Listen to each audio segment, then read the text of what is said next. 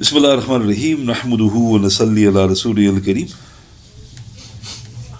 أما بعد الحمد لله Today is the 29th of October in the year 2023 Alhamdulillah we moved on to the 12th session that we're going through the commentary of the blessed Surah Al-Mu'minun and I've reached verse 50. So, inshallah, today going through up to and including verse 51. So, verse 50. And we made the son of Maryam والسلام, and his mother as a sign. We gave them both shelter on high ground, affording rest and security, and furnished with springs. So here there's a few words that need to be understood. So Allah subhanahu wa ta'ala he mentions that both Isa and his noble mother والسلام, they went to a place and then he mentions Rabwa Dhati Qarar Ma'in. So with regards to Rabwa, the hadith is in Ad-Dur al-Mandur Ibn Jarir and Ibn Kathir's tafsir. Abdullah ibn Abbas and many others they recited this portion where Allah subhanahu wa ta'ala says, We gave them shelter on Rabwa. Rabwa is a raised portion of land which is the best place for vegetation to grow. So I'm going to explain where they're going in a bit, inshallah. But Allah said they went to a raised portion of land where vegetation, the best place for vegetation to grow. In another report, it mentions in Ibn Jarir ibn Kathir's tafsir, Abdullah ibn Abbas, they said Dhati Qarar refers to a fertile place. And Ma'in means water running on the surface. So if you combine everything what's been mentioned by the Salaf, they went to a high portion, a raised portion of land, the best place where vegetation grows, a fertile place, and water is running on the surface. So here, this is the translation.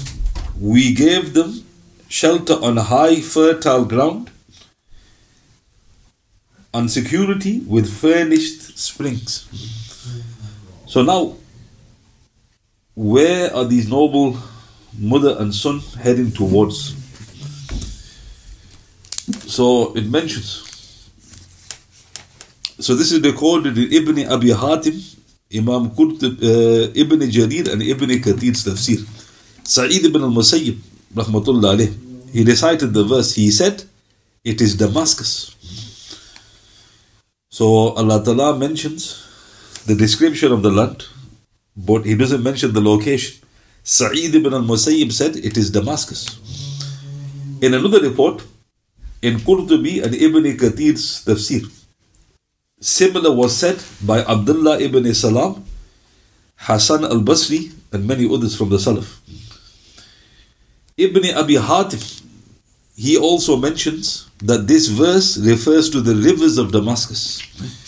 So Damascus is obviously the capital of Syria, modern Syria. It's also the most ancient city that has been populated. Because you go back millennia and people have been in Damascus. The Prophet ﷺ, he said in, in Abu Dawood Sahih Hadith, Damascus is one of the best cities of Sham. Damascus is one of the most blessed cities of Sham. And it's of course in Sham. Sham is blessed. The angels of the most merciful have spread their wings over Sham. The Prophet ﷺ said in Tirmidhi Sahih Hadith. So it's actually an epicenter of blessings. So it's mentioned indirectly here in the Quran as well. Also, Mujahid Rahmatullah alayhi said, وَآوَيْنَاهُمَا إِلَىٰ رَبْوَةٍ We gave them refuge on a rabwa. This refers to Isa and Maryam والسلام, when they sought refuge in Damascus and the flat lands around it.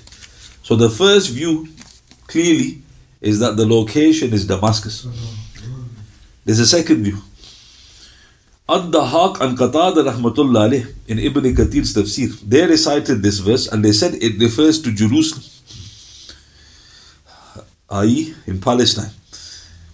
Ibn Kathir added, this Jerusalem, and Allah subhanahu wa ta'ala knows best, is the most apparent meaning because it is mentioned in other verses and parts of the Quran explain other parts. So it is more appropriate to interpret it by other verses than the Sahih Hadith than other reports. So Ibn Kathir favored Jerusalem.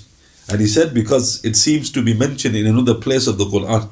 And he's referring to Surah Maryam, Surah 19, verse 22 onwards. So he goes, it seems to be in reference to their high Jerusalem or thereabouts, i.e. Bethlehem. So Ad-Dahak and Qatada said it is Jerusalem, i.e. the location. So this is a, a second view. Also in Ma'arif al-Quran, volume 6, page 406 of the, sorry not 406, volume 6, page 318 of the English translation. So Mufti Shafi, rahmatullah alayhi, he says, according to Bayan al-Quran, this verse refers to the event that a tyrant was resolute to kill Isa and his mother right from his childhood. They escaped from him. And with the grace of Allah subhanahu wa ta'ala, they found a place on a height where they enjoyed a peaceful life until Isa والسلام, attained maturity and was entrusted with prophethood. So here, and this is in the commentary from Khulasa Tafsir Ma'arif al Quran. So this mentions the context. They were after him, they wanted to kill him, either authorities. So Allah Ta'ala told them to leave that land. And he mentions they went to a high ground. So now, why is that interesting? If that is the case, their leaving is nothing to do with the birth of Christ. So what did Ibn Kathir say? Ibn Kathir said this, this verse refers to Jerusalem. So the response is, if it is in reference to that or thereabouts, that's talking about the birth. Maryam went with the with the child in her blessed womb. But here it refers to that they were going to try and kill them. He was already born. And they both went to another place, i.e., to save their lives. And then they, uh, he was given prophethood at the relevant time, i.e., the message. So this is also mentioned here. Also, Shaykh Maududi he mentions and he goes the wording. So this is again his commentary on this verse. The wording we made the son of Maryam and his mother a sign is very significant because it means neither the son of Maryam nor his mother was a separate sign, but both of them together were a sign. This verse is a clear proof that a son was born to Maryam والسلام, without cohabitation with a man, and that Isa has no father. This is also mentioned identically by Imam Suyuti in Tafsir Jalalain, volume 2, page 993. So if you look at the verse, Allah subhanahu wa ta'ala says, وَجَعَلْنَا ابْنَ مَرْيَمَ وَأُمَّةً Ayah. We made the son of Maryam and his mother a sign. Allah Ta'ala did not say we made Maryam a sign and we made Isa a sign. He mentioned them both as a sign. Why? Indicating he was miraculously born. So this is again explaining this, the wording. In other words, why is Allah Ta'ala mentioning them both as a sign? Because both of them were miraculous. She got pregnant miraculously and he was born miraculously. But they are both a sign and Allah Ta'ala is highlighting this. And also in Surah 3 verse 46, Allah Ta'ala mentions there in Surah Ali Imran, Surah 3, verse 46. وَيُقَلِّمُ النَّاسَ فِي الْمَحْدِ وَقَهْلًا He shall speak to the people in his from the cradle and in maturity. So in Ibn Jarir and Ad-Dur al-Mantur, Ibn Zayd, he recited this verse, Surah 3, verse 46, he explained. Isa alayhi salatu wasalam, of course, already spoke to people from the cradle, meaning in infancy. And when he will kill Dajjal, he will again speak to people at the time he will be a mature of he will be of a mature age. So Allah Ta'ala is highlighting something else now. Why does he say that he shall speak to the people in the cradle and in maturity? Everybody speaks in maturity. So Allah Ta'ala is highlighting something. His speaking in maturity is something very significant. It means that it's miraculous, just like his birth was miraculous. So why? Because he's speaking. And how old will he be? Over 2,000 years. So Allah Ta'ala is mentioning both his miraculous birth indirectly and also his second coming as well mentioned. So this is also with regards to this verse. Are there any other locations mentioned? So there's a report in Tabari in his Tarikh 1-605 and Ta'labi in his Qisas al-Anbiya 216. At the time, Julius Caesar, the, the emperor of Rome, was in power. And Herod was the king of the Jews. So, who was the emperor? Julius Caesar, very famous emperor. And Herod, he was basically in charge of the Jews. When Herod heard about Isa, والسلام, he was determined to kill him. But according to Tabari, Allah the Almighty commanded the angel والسلام, to tell Joseph or Yusuf the carpenter who was with Maryam in the masjid of Herod's intentions and commanded Yusuf alayhi salatu uh, sorry, radiallahu, to flee with the child and his mother. So here it mentions another personality called Yusuf the carpenter. So this was, according to the reports, he married Maryam later, radiallahu. And Maryam was in the Masjid al-Aqsa, Allah Ta'ala revealed that they need to leave. And he took them and he fled with the respected mother and the child. So this indicates what? Nothing to do with the birth. It's to do with fleeing for their lives because of the uh, the worry of the Roman Empire. Also, it is possible that Maryam and Isa والسلام, fled with Yusuf radiallahu from Bethlehem to another location in Palestine, near either Jerusalem or Ramla, or they fled to Damascus or to Egypt. So it mentions that Jerusalem is mentioned, another place nearby in Palestine, Ramla is mentioned, Damascus, which I've mentioned, and also Egypt. So now there's a point here. So it mentions, and that and the reference for that, the views are Qurtubi in his tafsir, Tabari uh, in his Tarikh, Ibn Kathir in his tafsir. Uh, Ibn Kathir Qurtubi attribute the choice of Ramla to Abu Huraira radiallahu and all the references are given. Imam Suyuti, so now Egypt, the only thing mentioned now is Egypt. You know, what's this about Egypt?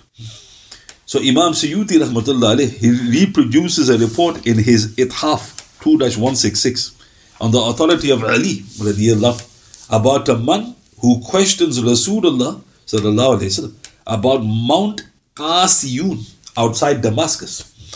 So somebody asked the Prophet ﷺ about a particular mountain, Qasiyun, which is just uh, bordering Damascus.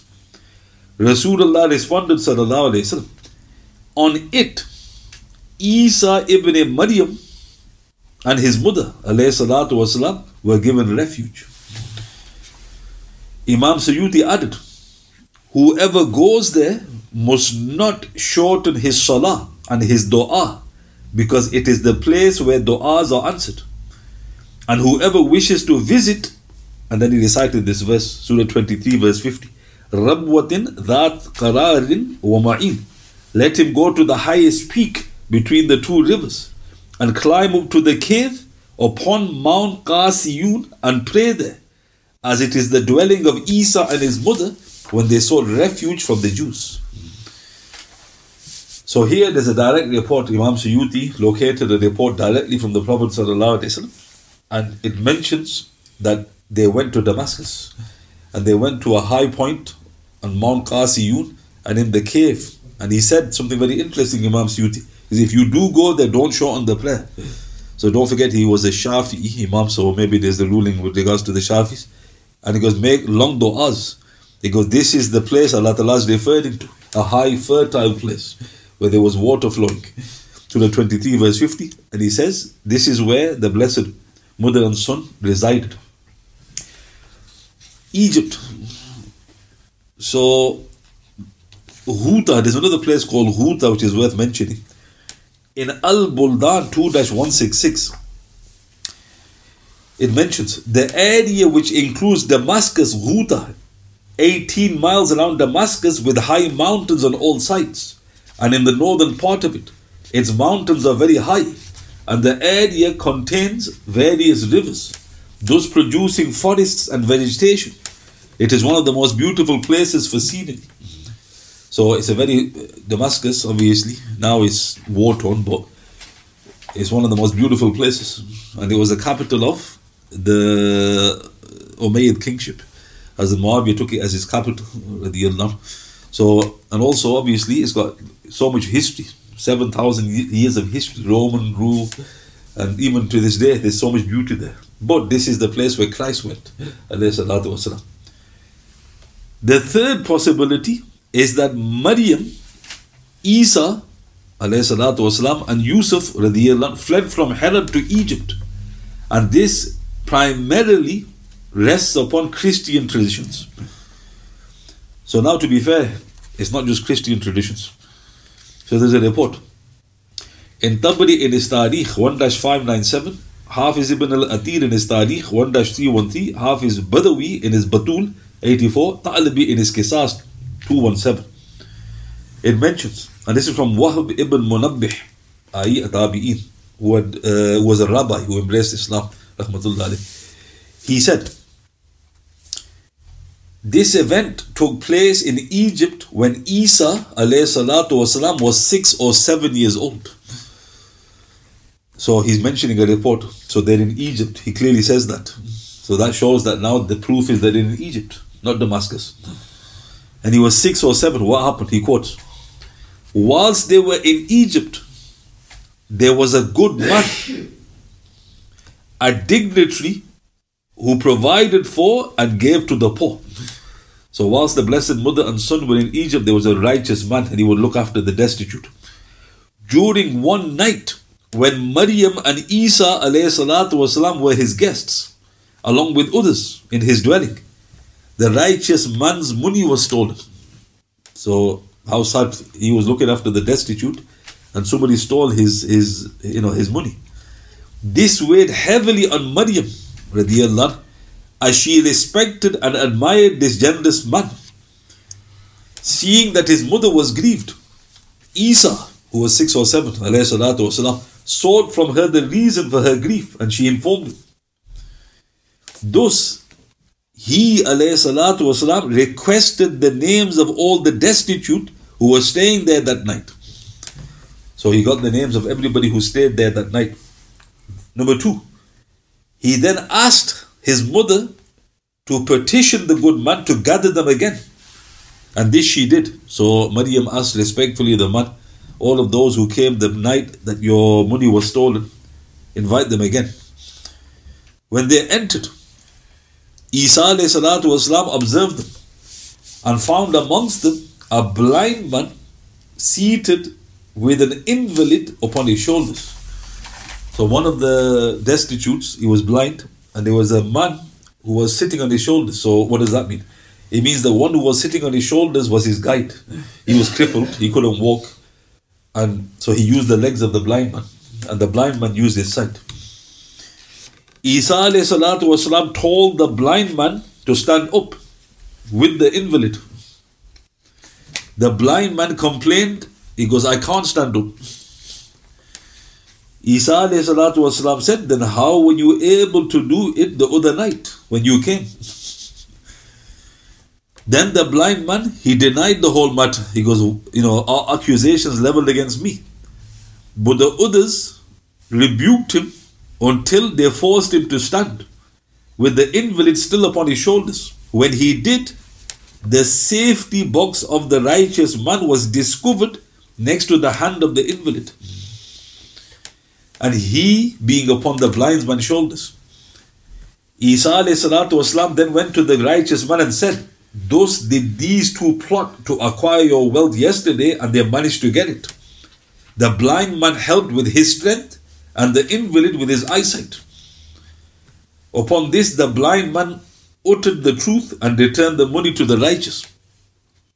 The righteous man, in gratitude, then offered half of the money to Maryam as a gift. Radiallahu. She responded, I was not created for this. And he said, Then give it to your son. She said, His matter is even greater than mine.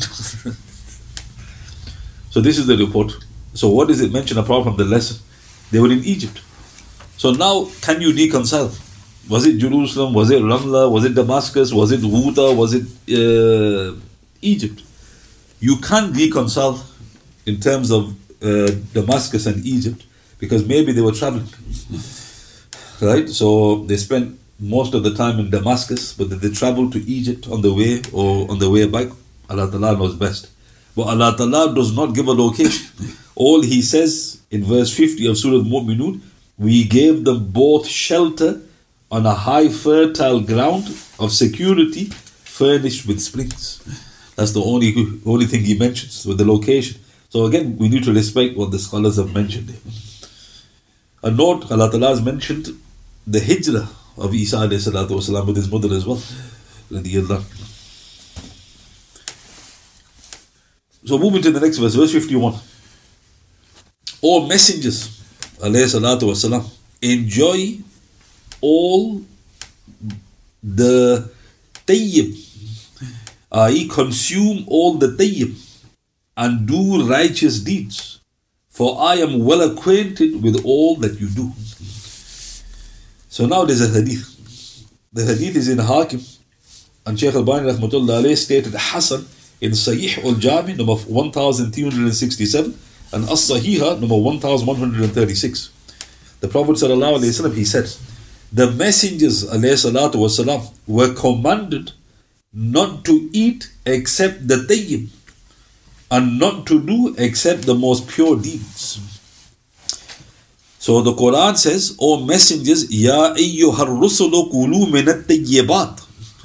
O messengers, enjoy all good things, tayyibat. Rasulullah echoed wasallam that they were commanded to have only the tayyib and to do the pure. So now why is this very interesting? Is there any mention of halal?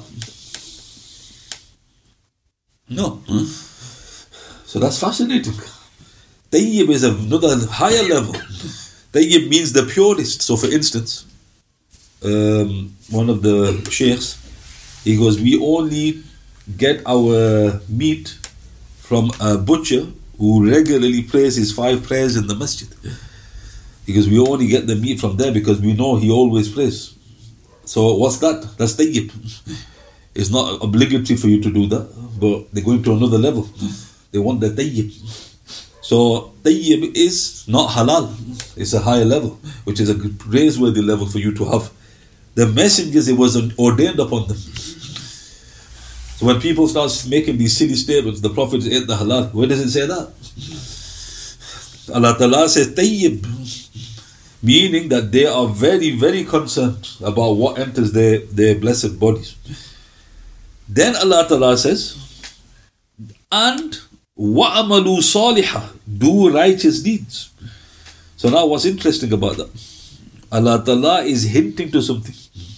Allah Ta'ala is hinting that if you consume the tayyib, you will end up doing the pure deeds. Tayyib leads to purity. So what you consume impacts your deeds. There's a famous hadith. So this hadith is in Sahih Muslim, number 1065. Tirmidhi, number 3000, Hassan Gharib. But this version is in Imam Ahmad's Musnad, number 8356, but it's also authentic. Our beloved Messenger, he said, Sallallahu Alaihi Wasallam, O people, Allah subhanahu wa ta'ala is tayyib, He is pure. He only accepts that which is tayyib. And He subhanahu wa ta'ala commands the believers as He commands the messengers. And He recited this verse, Surah 23, verse 51. And then He recited Surah 2, verse 172. Surah Baqarah, Surah 2, verse 172, where it mentions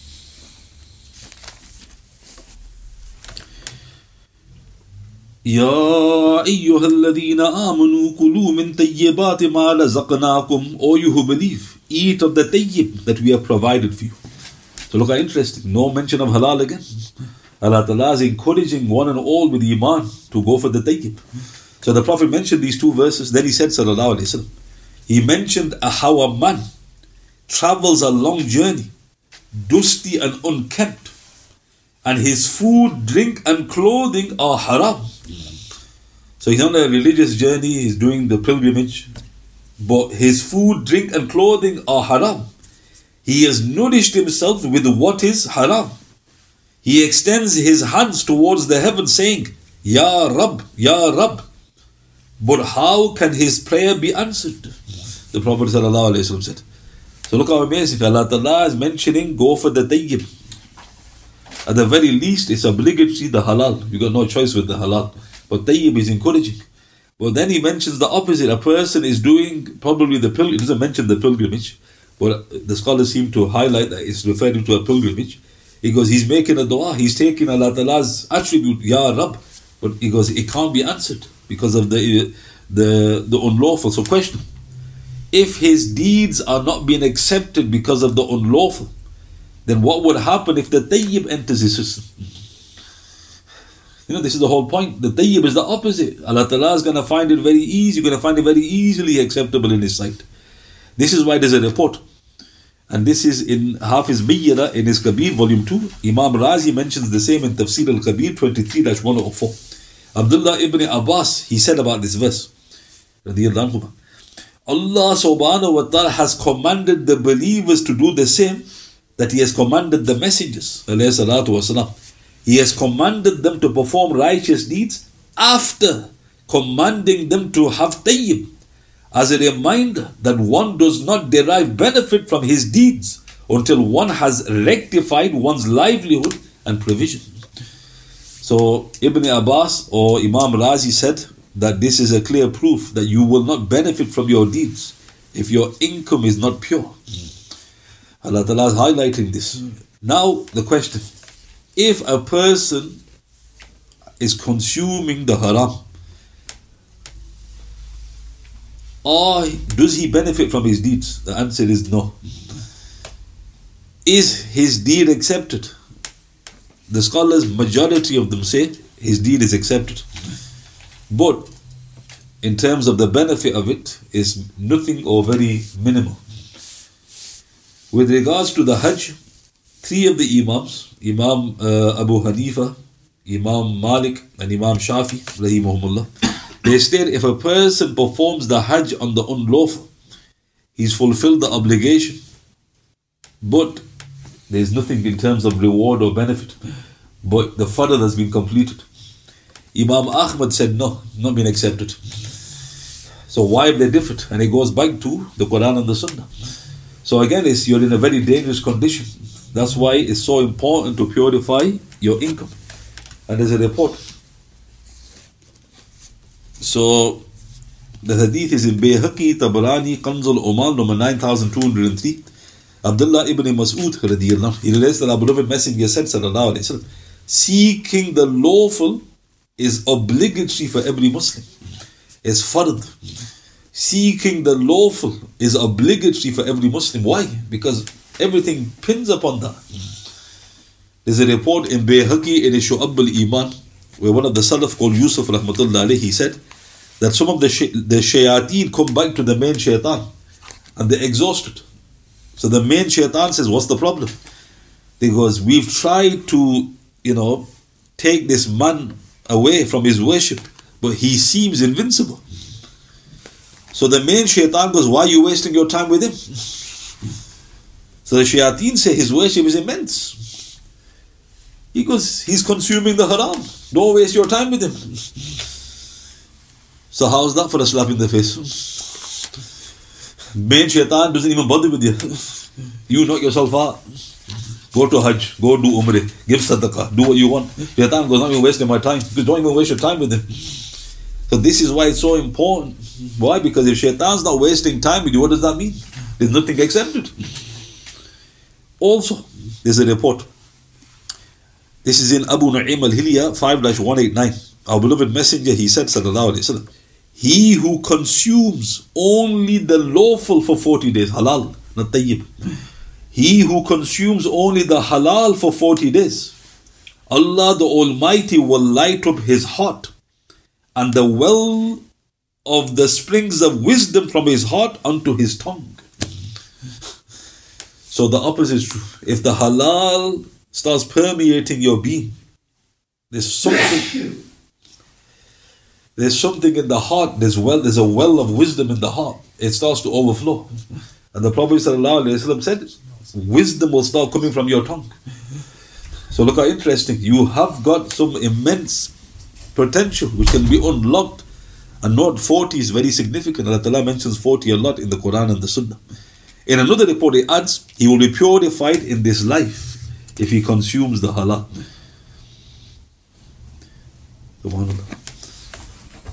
Uh, and the other point, just to wrap up, why does Allah Ta'ala say, Ya ayyuhar rusul, or messengers? The Prophet ﷺ said in Imam Ahmad's Musnad, authentic hadith, Allah Ta'ala has sent 124,000 prophets, 313 or 315 were messengers. So why is Allah Ta'ala addressing the 313 or 315 messengers? The response is these are the elite of the elite. If anybody could be exempted, it would be the elite. Allah Ta'ala has not exempted them.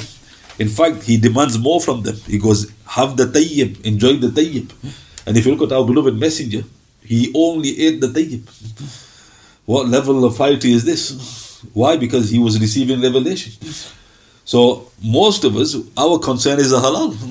Is it halal, brother? Is it halal? When is a person to say tayyib? Even if you ask you that question, what does that mean? It's halal, brother.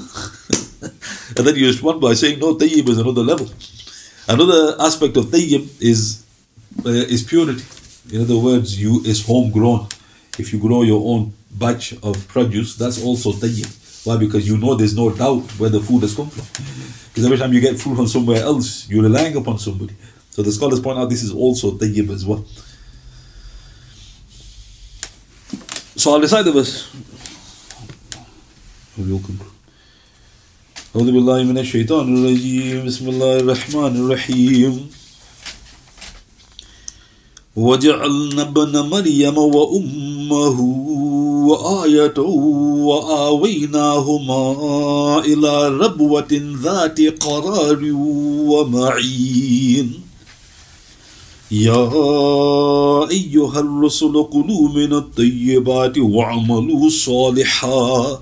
إني بما تعملون عليم. We pray to Almighty Allah subhanahu wa ta'ala He makes the Quran the Rabi of our hearts. And I pray to Almighty Allah subhanahu ta'ala He forgives me for any errors which I may have inadvertently uttered. سبحان بحمده سبحانك اللهم بحمدك اشهد ان لا اله الا انت استغفرك واتوب اليك واتوب اليك من الرجيم سبحان ربك رب العزه عما يصفون وسلام على المرسلين والحمد لله رب العالمين بسم الله الرحمن الرحيم والاصل ان الانسان لفي خسر الذين امنوا وعملوا الصالحات وتواصوا بالحق وتواصوا بالصبر